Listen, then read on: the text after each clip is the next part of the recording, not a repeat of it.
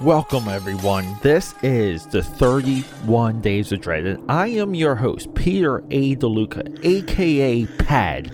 And this is where we do one horror movie a day for the entire month of October. That's 30, if you can't count, that's 31 movies celebrating the greatest genre of them all, the greatest experimentational platform of them all, the greatest young filmmaker discoverer of them all. It is horror. 31 days coming at you. Look out, ghouls and ghosts. It gets spooky.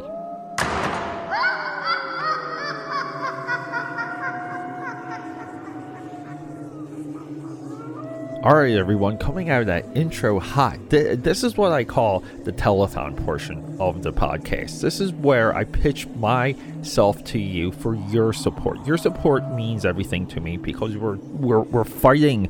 The AKA Pad Army is fighting against algorithms everywhere. Algorithms. Eh, I, I ate some cereal earlier today. I dumped it into my bowl and it was full of algorithms. Okay, bad joke. All right sharing this podcast, telling your friends about it, leaving comments, leaving reviews. This is how we grow AKA Pads Audio Audacity. Your support there is more valuable than than than, than anything other than like a high five in person. Because I'd love a high five in person. So we have something very interesting with this.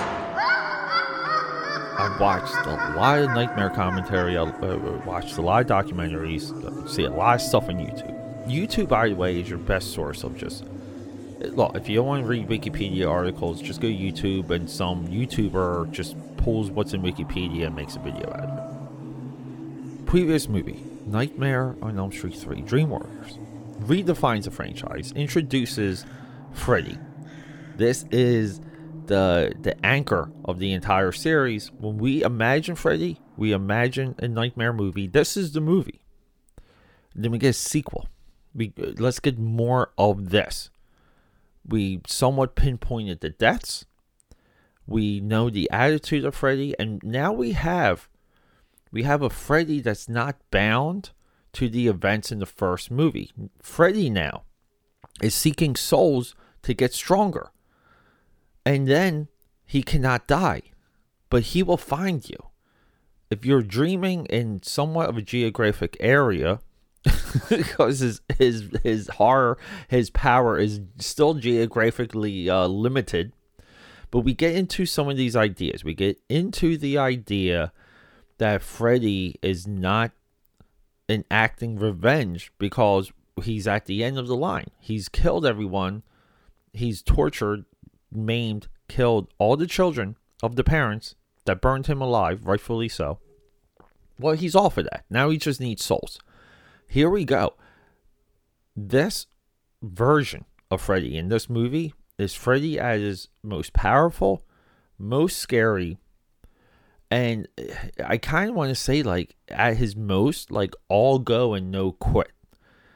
And the re- the reason why I say it like that because this is so similar to what we saw with the Tim Burton Batman movie, where you they kind of say, "Look, we can't sell Happy Meals with Batman Returns. I mean, your shit's too scary." We we need products, Mr. Burton. We need tangible products. You can make your movie, but we like hey, Beetlejuice got a cartoon. Beetlejuice got this. Beetlejuice got that. You can do what you you can do stuff like that, Mr. Burton, but you can't do what you did with Batman Returns. This this is now like a giant franchise. We now we understand this character. We know how to sell him. So we we get a new director, we get a new movement for Batman Forever which is at this point probably my favorite of all of them because I love Forever.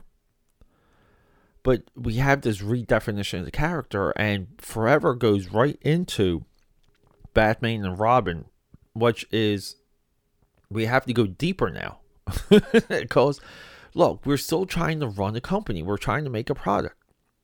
the way how Dream Master goes into Dream Child, they echo one another. They're so congruent. It's scary. And look, thinking New Line Cinema, Warner Brothers, uh, you know, same company, different companies, but same umbrella. You know, people cross talk. Some of these things could happen. But with Dream Master, we get we get my one of my favorite Freddy tropes, which is you die in the beginning of the next movie. Uh, Kincaid dies awesomely. Who else died? I mean, like I, I, can kind of go through it. We we open with that uh, graveyard shot with the graveyard scene with the cars or the the junkyard. I say graveyard, I mean junkyard. and we get we get Alice Johnson, new character. Okay, Alice, we have Danny Hensel, who dies awesomely in the next movie. Yeah, Roland Kincaid, Ken Sagoes. I guess I guess he might be passed away because his the one picture I'm looking at is is he passed? But anyway, we gotta go into how this movie stacked because look, they had this look. There's a little bit of a definition that was formed with three. We have Renny Harlin, who maybe shoots the best looking of all these movies. Renny Harlin goes to make Cliffhanger, a amazing Stallone movie, one of my favorites. Cutthroat Island, uh, at the time, the best shot, the best looking pirate movie ever. Renny Harlin gets zero credit. He gets zero credit for Die Hard 2 for whatever reason.